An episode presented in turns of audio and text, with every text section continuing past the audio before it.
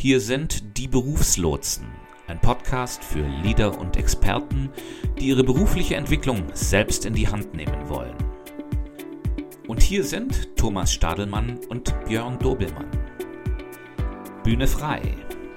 Herzlich willkommen zur mittlerweile 77. Folge der Berufslotsen, dem Podcast für Leader und Experten, die sich aktiv und selbstverantwortlich weiterentwickeln wollen.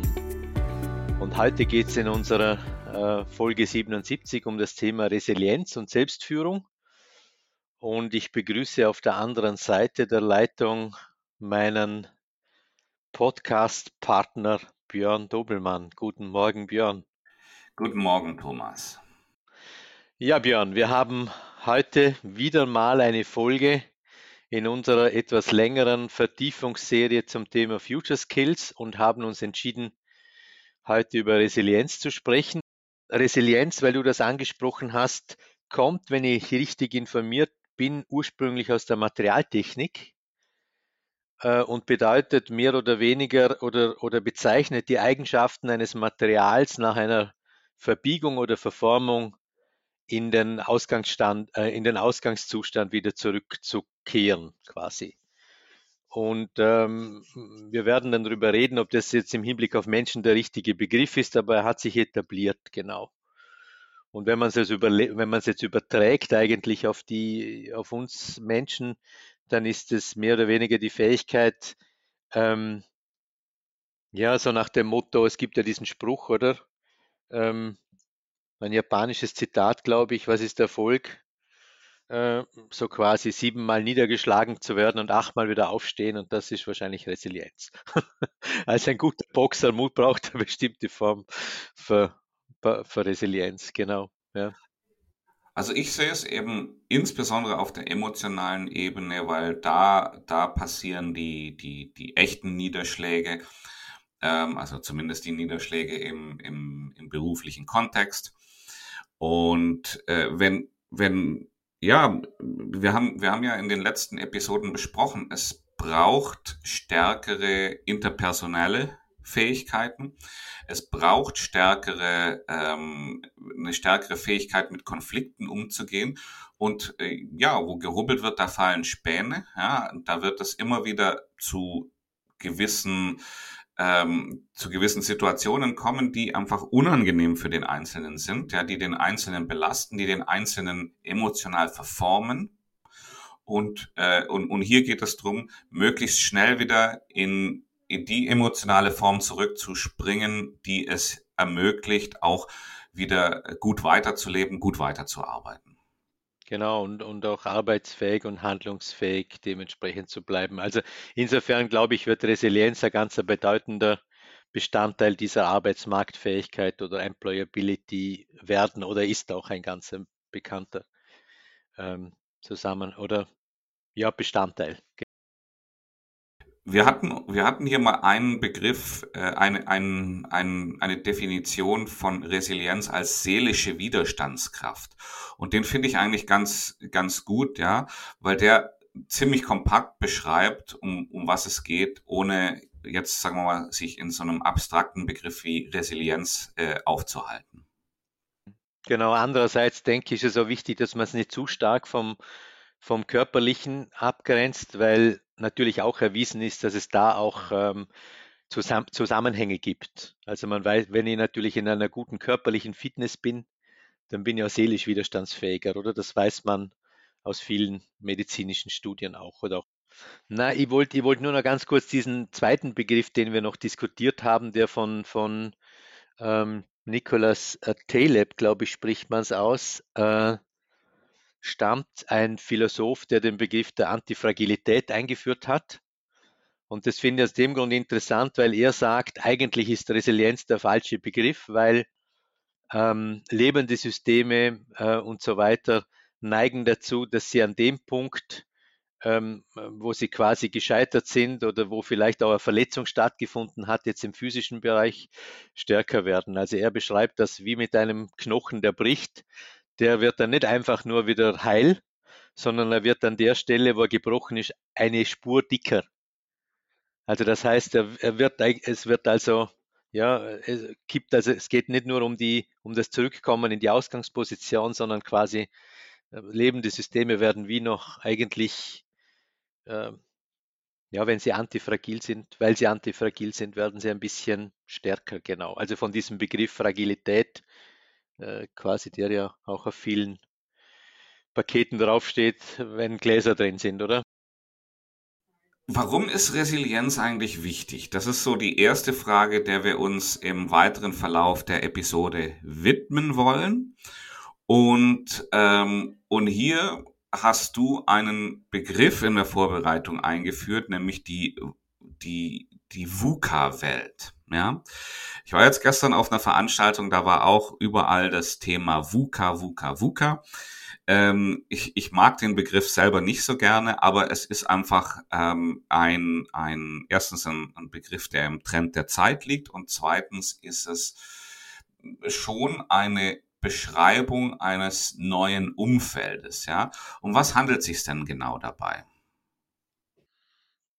Genau, also ursprünglich kam, ist, kam, kommt der Begriff ja meines, meines Wissens aus dem, vom Militär. Die haben die, das US-Militär hat den Begriff zum ersten Mal eingeführt und im Grunde, äh, sie haben damit eigentlich eine, eine Welt beschrieben, die ähm, einerseits volatil ist, also wo sich die Dinge sehr schnell auch ändern, oder? Wir kennen den Begriff äh, volatil auch aus einem Börsenkontext, also Kurse, die meinetwegen ganz, ganz stark schwanken. Ähm, es gibt, äh, das zweite Begriff ist so. Ähm, ich habe es hier gerade mal aufgemacht, ist Uncertainty, genau. Ja, ja, genau, die, die Ungewissheit, dann die K für die Komplexität und A für die für die äh, Ambiguität, also die Mehrdeutigkeit von Situationen, genau. Und das beschreibt und wahrscheinlich, ja, ist er halt so, so, so in der Welt der Begriff, weil er unsere Welt doch ganz gut beschreibt, oder? Wir haben ganz, wir merken es jetzt in den letzten zwei Jahren mit, mit Corona, jetzt mit der Ukraine-Krise. Also die Dinge verändern sich stark, technische Entwicklungen kommen dazu man, die Planungssicherheit für viele Unternehmen schwankt, oder? Also wenn man sich früher quasi Jahre hinaus, dann kann man vielleicht heute zwei, drei Jahre so einen Zukunftsblick wagen, manche vielleicht sogar noch kürzer. Die, die Welt ist verbunden, oder? Man ist komplex, die Wirtschaften hängen zusammen.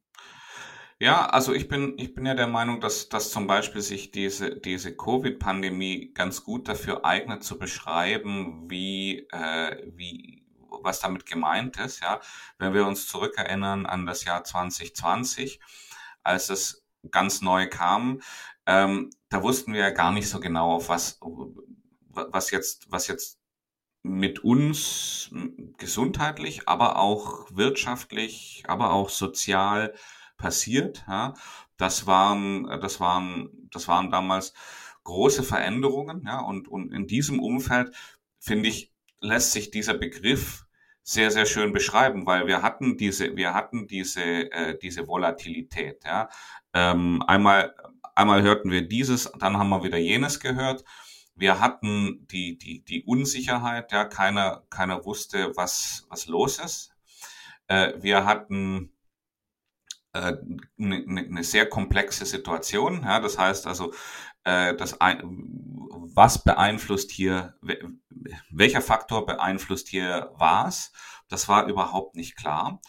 Und, ähm, und, und ja, die Zweideutigkeit, die Mehrdeutigkeit, ähm, das haben wir gesehen. Also wer den Fernseher eingeschaltet hat, da hat man vom einen dieses gehört, vom anderen jenes gehört. Und die Leute haben die gleichen Fakten interpretiert. Also das war, ist, ist so, ein, so, so ein Beispiel, ja, und das ist jetzt vielleicht ein Extrembeispiel, aber wenn wir uns anschauen, wenn wir das mal auf den, den, den, den Alltag übertragen, wir finden überall Situationen, wo das, wo das der Fall ist. Ja? Und, ähm, und wo wir einfach um, um, das, um jetzt nochmal den Bogen zur, zur Volatil, äh, um, um jetzt nochmal den Bogen zur Resilienz zurückzuspannen, äh, wo wir einfach auch in der Lage sein müssen, uns schnell darauf einzustellen, ja, wo wir in der Lage sein müssen, uns, uns auch, ähm, auch wenn, wenn wir in dem Prozess äh, verformt werden, emotional auch wieder in die Originalform zurückzuspringen oder in die, in die, in die, in die Form, die, die uns angenehm ist, zurückzuspringen. Ja, genau. Und das hat natürlich auch einen Zusammenhang mit ähm, einigen Themen, die wir bereits schon angetönt hatten in den letzten Folgen. Ähm, quasi, und, und, das hängt natürlich auch mit, diesem, mit dieser Ungewissheit im VUCA-Begriff zusammen. Sicherheiten fallen weg. Ähm, es braucht einen neuen Umgang mit Ungewissheit, oder? Den, ich glaube, wir hatten auch den Begriff, glaube ich, von von äh, Ulrich Beck dann nochmal in der letzten Folge äh, die sogenannte Angstkompetenz, hat er es damals genannt, glaube ich, in den 70er, 80er Jahren, weiß gar nicht, oder glaube eher in den 80ern, wo er gesagt hat, dass es ein ganz wichtige, wichtiger Faktor oder wichtige Fähigkeit der Zukunft sein dürfte, dass Menschen einfach mit Ängsten umgehen lernen, weil die Dinge einfach ungewisser werden. Dann die, die technologische äh, Entwicklung ist ein Thema natürlich. Man, auch das geht rasant voran. Hm. Es, wobei jetzt für mich gerade gar nicht so richtig nachvollziehbar ist die technologische Entwicklung und Resilienz. Wo ist da der Zusammenhang? Naja, ich, ich glaube schon, dass, dass zum Beispiel diese technologische Entwicklung natürlich auf der äh, auf einer Seite auch ganz klar auch auf die Ängste von Menschen durchschlägt, beispielsweise, oder? Also wenn ich mal überlege, dass ich vor, ich habe glaube ich, glaub vor, also ja, ist schon länger her, vor einigen Wochen nochmal diese, diese Oxford-Studie ausgegraben, wo ja quasi darüber gesprochen wird, äh, dass ein Drittel oder weiß nicht wie viele Arbeitsplätze in Zukunft wahrscheinlich der künstlichen Intelligenz zum Opfer fallen werden. Jetzt unabhängig davon, äh, was man davon halten mag, oder? Von solchen Vorausschauen führt das natürlich auch dazu, dass Menschen sich denken, okay, was wird aus mir, oder? Also das, also wo, wo habe ich denn meinen Platz in einer, in einer, in einer Arbeitswelt, Bereich vielleicht arbeite, wo Tätigkeiten auch standardisierbar sind, wo sie leicht wiederholbar sind, oder? Beim Kunsttherapeuten ist das weniger ein Thema wahrscheinlich, aber ja, was mir dazu einfällt, ist auch, ähm, wenn ich, wenn ich jetzt an meine Kinder denke, eben der Umgang mit, äh, mit, mit, mit Smartphones.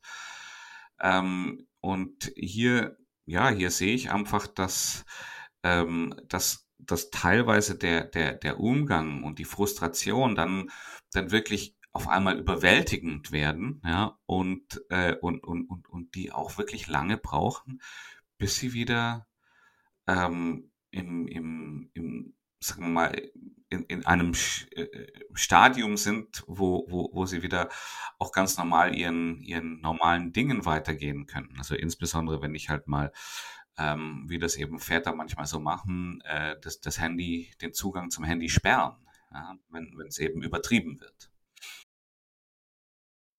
Das führt, das führt zuerst wahrscheinlich einfach zu einer Verformung, zu, zu, zu, einer kleinen, zu einer, die vielleicht auch der Vater spürt, oder? Diese Verformung. Und dann, ähm, aber natürlich auf längere Sicht führt das dazu auch zu einer bestimmten Unabhängigkeit oder zu, zu dem Gefühl, auch mit diesen Dingen auch umgehen zu können, wenn sie nicht funktionieren, oder?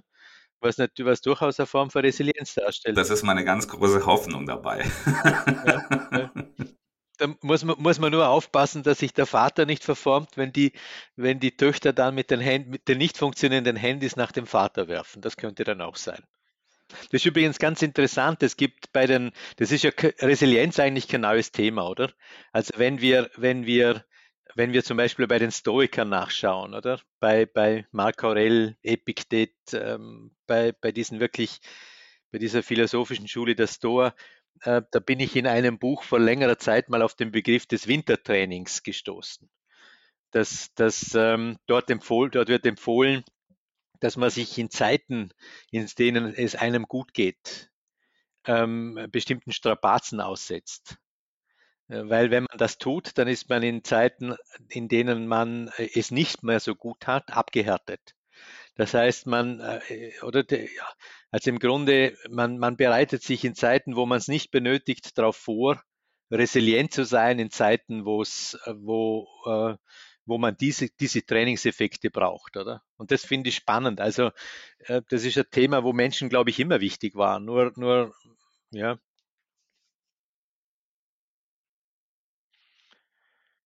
Nein, nein, wahrscheinlich nicht, oder? Sie haben es wahrscheinlich durchaus als Widerstandsfähigkeit gekannt, würde ich mal sagen, oder? Als, als Fähigkeit einfach mit Widrigkeiten umzugehen, ja. Hm. Was wir noch gar nicht besprochen haben, ist, sind die, die Formen der Zusammenarbeit. Ja, das haben wir ja in unserer, in einer der letzten äh, Podcast-Episoden haben wir uns das ja genauer angeschaut. Ähm, weswegen braucht es hier Resilienz? Zusammenarbeit bedingt natürlich immer Kränkung, oder? Äh, also unter anderem, oder, oder Missverständnisse oder Konflikte, oder? Ähm, und, und, und das schlägt natürlich eins zu eins durch. Also wenn, wenn wir nicht in der Lage sind, quasi das mal links liegen zu lassen äh, oder, oder, oder, oder äh, einen neuen Anfang zu machen oder über eine Kränkung hinwegzusehen. Und jetzt kommt, jetzt kommt halt auch noch dazu, dass diese, äh, diese Missverständnisse, wenn eben sagen wir mal, nicht alle, äh, alle Kommunikationskanäle offen sind, wie das eben der Fall ist, wenn wir uns online mit jemand unterhalten, ja. Genau, da fehlt uns dann die ganze Gestik und Mimik und dementsprechend ist es, ist natürlich der, der Grad der Missverständnisse könnte sich dadurch natürlich stark nach oben entwickeln. Das könnte, das könnte sich stark, der, der, der Grad der Missverständnisse könnte stärker werden. Nee, nee, ich glaube, das muss man gar nicht im Konjunktiv sagen. Ich glaube, der wird stärker, oder? Also, also das, das lässt sich gar nicht anders, logischerweise, oder? Also also ich glaube, äh, Watzlawick hat mal gesagt, äh, dass das Verstehen eher unwahrscheinlich ist und hat das auf die, auf die unter Anführungszeichen normale Kommunikation bezogen zwischen Menschen, oder? Also wir leben, wir leben, wir tun so, als ob Verständnis in Kommunikation, also ähm, zwischen Menschen eigentlich normal wäre, aber eigentlich ist es, ist es sehr unwahrscheinlich. Und äh, weil jeder in unserer eigenen Welt lebt und eigentlich niemand von weder du noch ich genau wissen, was der andere jetzt denkt. Äh, wir wissen es gar nicht, oder? Wir meinen, wir wüssten es, weil ja, es komischerweise halt dann doch oft funktioniert. Und wenn dann diese Geschichten wegfallen, wie Körpersprache, Mimik und so weiter, dann wird es doppelt so schwer. Ja. Lass uns doch mal den Blick nach vorne richten. Wie entwickeln wir Resilienz? Was können wir tun? einerseits, einerseits glaube ich wirklich, dass, also ich merke das an meiner, an meiner eigenen Person, steht jetzt übrigens gar nicht in, in der Liste drin, die wir erarbeitet haben, ähm, aber, aber zum Beispiel körperlich, also Training, körperliches Training. Also ich merke, ich bin resilienter und widerstandsfähiger, wenn ich mir wirklich, wenn ich wirklich regelmäßig mich bewege, oder? Also ich glaube, das ist ein wichtig, ich glaube, das ist, glaube ich, ein wichtiger Punkt, oder? Also ähm, ein weiterer Punkt, den wir jetzt, der allerdings dann wirklich auf unserer Liste steht, ist so eine realistische Selbst- und Fremdwahrnehmung zu entwickeln, oder? Also einfach auch, auch ein Gespür darüber zu bekommen, was die eigenen Fähigkeiten sind, die weder zu unter noch zu überschätzen, oder? Was kann ich denn tun, um so, um, um meine Selbst- und Fremdwahrnehmung, sagen wir mal, näher zueinander zu führen? Also ich glaube, glaub, dass es da mehrere gute Möglichkeiten gibt. Ähm, eine, eine Möglichkeit ist wirklich auch ein Bewusstsein dafür zu kriegen, wie viele Gedanken man täglich hat und was man denkt. Also da finde ich wahrscheinlich dieses Thema Tagebuch oder Journal zu führen ein ganz ein wichtiger Punkt. Hatten wir ja auch anfangs unseres Podcasts mal besprochen, oder? Wenn ich weiß, wie, welche Gedanken mir durch den Kopf gehen, wenn ich wenn ich realisiere, wie viele von denen Blödsinn sind, oder? Mhm. Oder unnütz. Äh, einfach, ja, oder einfach, einfach Gedanken, die mir mein Reptiliengehirn, das mich schützen will vor irgendwelchen eingebildeten Gefahren vielleicht, oder? Einflüstert, die vielleicht überhaupt nichts mit, der, mit, einer, Reali äh, ähm, mit einer realen Gefährdung zu tun haben. Wir sind uns dieser Gedanken ja nicht bewusst. Also wir gehen durch, die, durch den Tag, sind andauernd in, in einer Stresssituation unser Gehirn sagt uns, pass auf, du stirbst, äh, aber wahrscheinlich die meisten wenigsten von uns sterben in den Situationen, sonst würden sie nicht podcasten. Ne? Aber das, das bewusst zu machen, ist ein Thema. Also ich glaube, zum Beispiel so, pra so Praxen wie, wie Meditation, oder? Können, können durchaus hilfreich sein. Ja? Was ich, was ich hier als, als sehr hilfreiche Praxis ansehe, ist, äh, ist einfach dieses, dieses, dieses Reflektieren, ja, einfach zu schauen, ähm, bevor, bevor ich irgendwo, ähm, und, und zwar immer an solchen, an solchen äh, Punkten, wo man von einer Phase in die nächste übergeht, ja, weil da ist das relativ einfach, das einzubauen. Zum Beispiel auf dem Weg nach Hause von der Arbeit, wenn man eben aus dem Büro, wenn man im Büro arbeitet und, äh, und auf dem Nachhauseweg ist, da kann man sich zur Angewohnheit machen, einfach mal über das Erlebte zu reflektieren, ja, weil ich, ich ertappe mich da selbst manchmal bei, dann sitze ich, dann sitze ich äh, im Auto und denke mir äh, und, und, und bin und ja und und äh, und, und denke drüber nach, äh, wie, wie mir eigentlich Unrecht getan wurde. Ja, im, im, bei der Arbeit, wie ich mich über irgendwas wahnsinnig aufrege und, und an der Stelle könnte ich, und, und, und sobald ich es mir bewusst mache, kann ich eigentlich sagen, so, ja, das ist nicht ideal gelaufen, aber das ist eigentlich ein, ein, ein, ein wirklich kleines, also übermorgen werde ich gar nicht mehr an dieses, an dieses Ding, was mich jetzt so aufregt, denken. Ja, das, das ist eigentlich im, im, im, das ist jetzt momentan total aus der, aus der Proportion genommen und, und sitzt genau vor mir. Ja, das ist wie so eine, wie so eine Erbse, die ich eigentlich vor mein Auge halte, die dann einen großen Berg im Hintergrund überdeckt. Ja, und, und sobald mir das bewusst ist, dann habe ich auch die, die, die Fähigkeit abschalten zu können und kann den, den, den, das Ganze ein bisschen einordnen und kann auch die Gedanken an diese Situation, die mich jetzt gerade, äh, ja, die ich, die ich gerade hier durch malträtiere, äh, kann ich dann auch abschalten.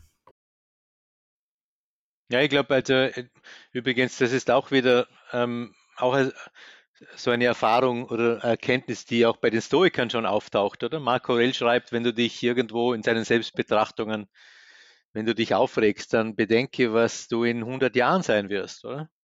Wird das dann noch ein Thema sein? Da musst du gar keine 100 Jahre von heute weggehen. Da reicht ja wirklich der nächste Tag meistens, wo du sagst, ich werde mich an dieses Ding, wenn das, wenn das, sobald das durch ist, sobald das abgeschlossen ist, werde ich dann mich nie mehr dran erinnern. Ja, genau. Aber er sagt halt einfach, oder? Weil wir werden alle auf der Bade enden, oder? Und es wird alle diese Probleme werden äh, null und nichtig sein. Also die 90 Prozent davon wird null und nichtig sein. Also, Aber wenn du auf der Bahre legst, wahrscheinlich 100. Ja, dann kann man sich überlegen, ob die, ob es wirklich diese, diese Aufregung jetzt, ob sich die rentiert, die wir in dem Moment auch haben. Ich glaube, ein ganz ein weiterer Punkt, weil wir vorher, weil du gesagt hast, was kann man tun und ich so das Thema mit äh, Meditation gebracht habe. Ich glaube, so, so sich aus dem Trubel rauszubegeben und in die Stille zu gehen, oder? Also ich habe da wirklich ein sehr lesenswertes Buch jetzt angefangen von der ähm, Brianna Wiest, äh, 101 Essay, die dein Leben verändern werden. Ähm, das ist übrigens schrecklich übersetzt aus dem Englischen, aber ist inhaltlich gut. Und sie, sie hat, sie schreibt hier ein ganz interessantes Experiment. Sie schreibt, dass die ähm, University of Virginia ein, eine Studie gemacht hat, wo man sieben ähm, Studien, also Probanden äh, gebeten hat, fünf bis 15 Minuten lang alleine ähm, in, mit ihren eigenen Gedanken, nur mit ihren eigenen Gedanken in, in einem Raum zu sitzen. Und daneben war ein roter, ein roter äh, Notknopf, den diese Probanden drücken konnten, wenn sie es nicht mehr aushalten, oder? Und äh, sieben, äh, 67 Prozent der Männer und 25 Prozent der Frauen haben sich, den, haben sich entschieden, auf den Knopf zu drücken nach kurzer Zeit, ohne diese Zeit ähm, abzuwarten. Und die haben das einfach die Stille nicht aus, ausgehalten, oder? Ja, also, äh, und wir sind ja wirklich auch tagtäglich auch durch die sozialen Medien konditioniert. Welcher Punkt mir hier noch, noch einfällt dazu ist, ähm, auch, auch diese, diese Selbststeuerung, also die, die, den Umgang mit unseren Gefühlen. Du hast uns in einer Episode in der Vergangenheit mal von dem ABC der Gefühle erzählt, also von dem Albert Ellis. Und, äh, und, und ich finde das, ich finde das wirklich eine, eine, eine, eine gute, eine gute Technik oder eine gute ja, Technik kann man eigentlich gar nicht sagen, aber gut, gutes Wissen sich anzueignen, ja, dass, dass eben äh, man, man hat man hat immer die Wahl zwischen dem dem dem Impuls, der äh, auf einen einwirkt, ja, und seiner Reaktion zu entscheiden, ja, da, zu entscheiden, wie reagiere ich darauf. Und ähm, und ich meine, das ist in der Situation oftmals nicht ganz leicht, jetzt an, in, in diesem aktuellen Moment daran zu denken. Aber es hilft auch im Nachgang, ja, wenn ich, wenn ich, wenn ich eben merke, hoppla, ich habe mich jetzt hier in was verrannt, ja, wo, wo man, wo man einfach auch sagen kann, Moment mal, wie kann ich das denn deuten, ja?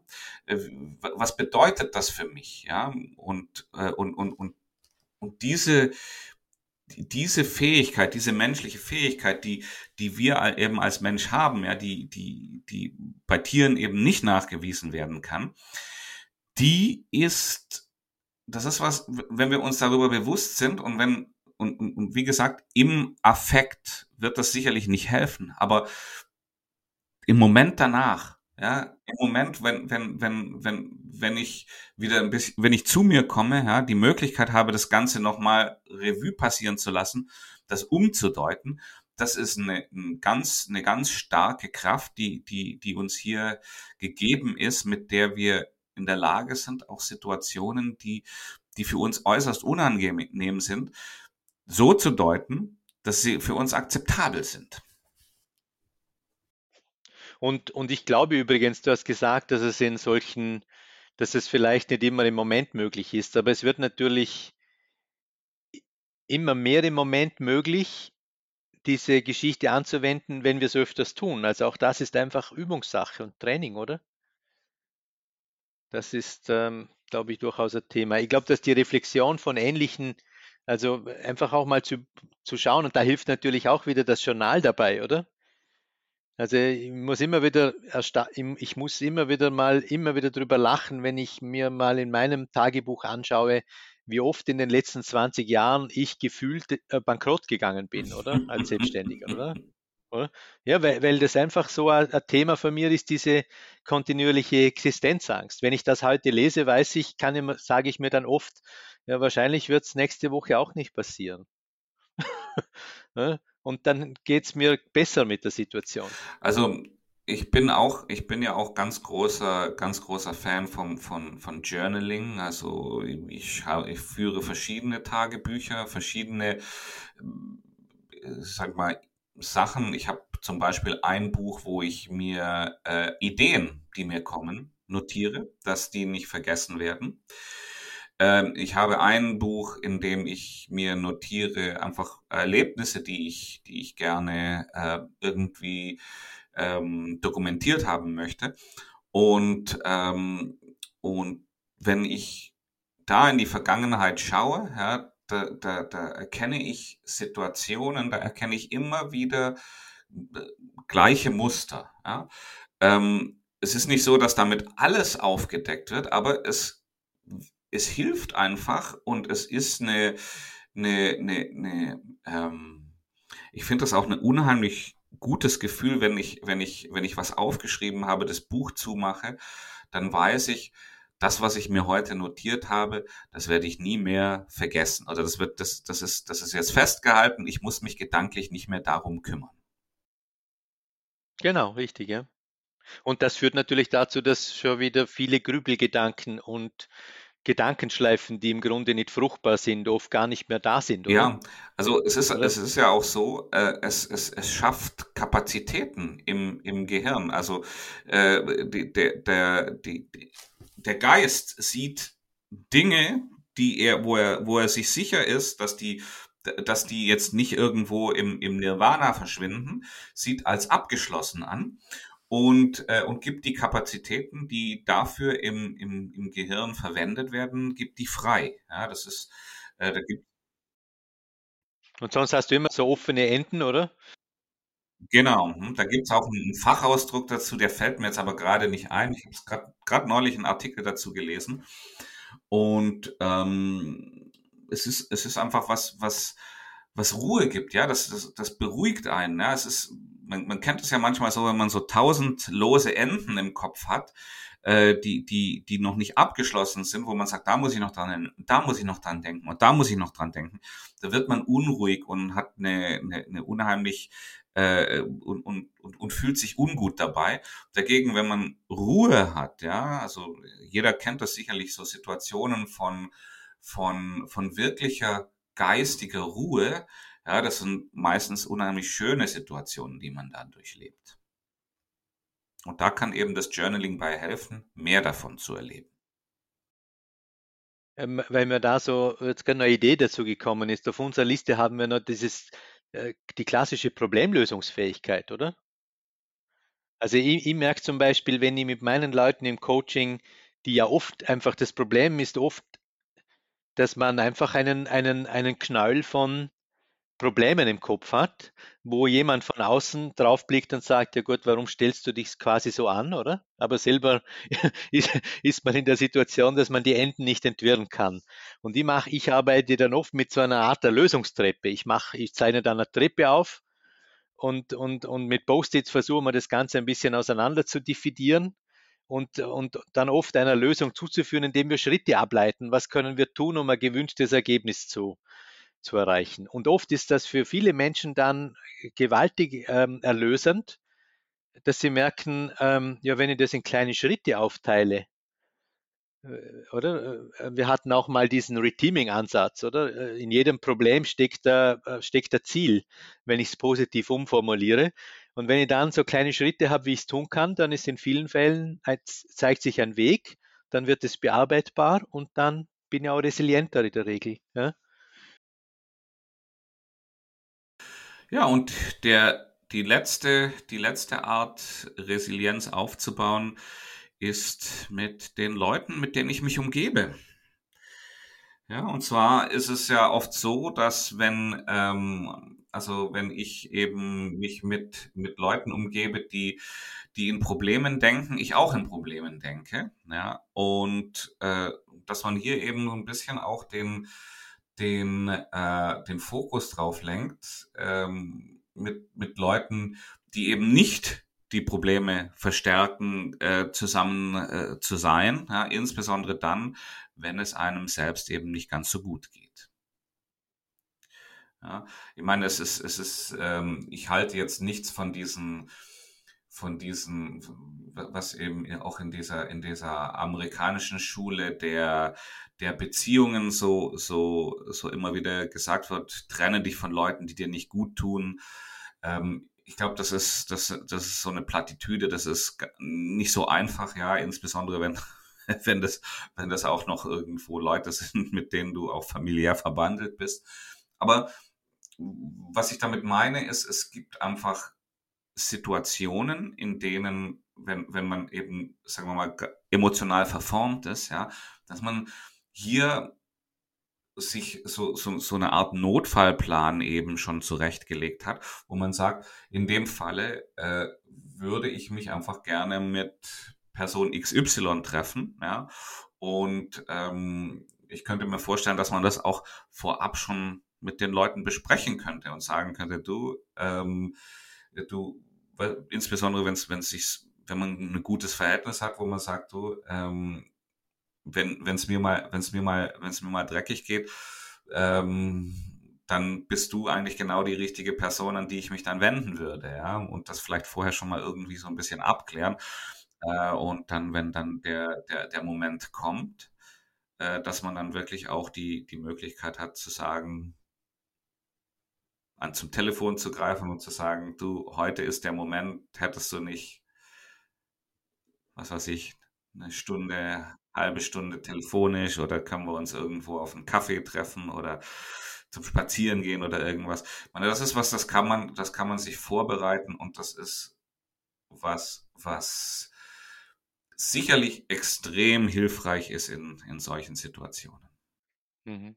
Aber da, da kommt ja, ist ja ganz interessant, dieses Beziehungsthema kommt ja auch in der, in der Philosophie von, von Aaron Antonowski, oder?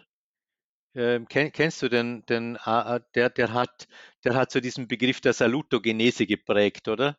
Also so ein, so ein israelisch-amerikanischer ähm, Medizinsoziologe, der die These aufgestellt oder der die Frage aufgeworfen hat, ähm, warum wir uns so oft mit dem Thema, was uns krank macht, äh, auseinandersetzen, aber so wenig mit dem Thema, was uns gesund hält, oder? Und er hat dann quasi dieser Sense of Coherence, dieses Kohärenzgefühl geht dann auch auf ihn zurück, oder? Er sagt, ähm, Menschen sind dann gesund, wenn, wenn sie das Gefühl haben, sie verstehen die Situation, wenn sie, wenn diese Situation eine bestimmte Form der Sinnhaftigkeit hat und wenn sie handhabbar ist, oder? Also wenn, wenn sie, wenn sie da so wirklich auch dieses Gefühl haben, sie können da was tun dabei. Und in seinem Gedankengebäude, oder er hat dann in seinen Forschungen auch ähm, herausgearbeitet, dass äh, so ein, ein Faktor, der einen vielleicht jetzt un, äh, des ungesunden Lebensstils, wie zum Beispiel Rauchen, bei Menschen, die ähm, zum Beispiel ganz, ganz, über ganz gute Beziehungen verfügen, äh, oft weniger radikal durchschlägt, als wie wenn diese Beziehungen schlecht sind, oder? Also er hat, äh, das ist bei ihm ein ganz, in seinen Ergebnissen eine ganz wichtige Erkenntnis. Positive, starke Beziehungen führen auch in seinem Sinne wahrscheinlich zu einer ganz starken Resilienz. Ja, Thomas, das bringt uns zum Ende unserer heutigen Episode. Ähm, vielleicht einfach nochmal als ganz kurze Zusammenfassung. Äh, Resilienz ist die seelische Widerstandskraft, die äh, uns inne liegt. Warum ist das wichtig? Wir leben in einer Welt, in der der Veränderungen stattfinden in der VUCA-Welt. Äh, Sicherheiten fallen weg, technologische Entwicklung passiert, Formen der Zusammenarbeit haben sich geändert und dadurch gibt es ein viel größeres Potenzial an emotionaler Verformung. Und ähm, Resilienz könnt ihr entwickeln durch die Selbst- und Fremdwahrnehmung, dass ihr, dass ihr versucht, das zueinander zu bringen. Äh, ihr habt die Möglichkeit äh, durch Selbstreflexion ja, im, im Sinne von das bei an Spitz das in, das in euren Tagesablauf einzubauen. Ähm, Journaling oder, oder Tagebuchschreiben sind hier auch eine gute Möglichkeit dazu. Äh, die, die, die Praxis des ABCs der Gefühle gehört hier dazu und äh, auch die Beziehungen mit anderen gehören hier dazu. In diesem Sinne sagen wir Tschüss dort draußen, oder? An alle, die uns hören. Und übrigens, wir haben ganz vergessen, unsere Zuhörer und Zuhörerinnen zu begrüßen am Anfang. Gell? Das holen wir jetzt am Ende nach. Hallo. wir verabschieden euch jetzt hier. Ja? ja, in diesem Sinne verabschieden wir euch für diese Woche und hoffen, dass ihr nächsten Mittwoch wieder dabei seid. Ja, genau. Und Björn, nächste Woche geht es um das Thema ähm, Beitragsleitbild. Das heißt, wir setzen uns mit der Frage auseinander, warum es Sinn machen kann, seine persönliche Mission für sich klar zu machen, ähm, wenn man in Zeiten der Ungewissheit einen Kompass für sein Leben haben möchte.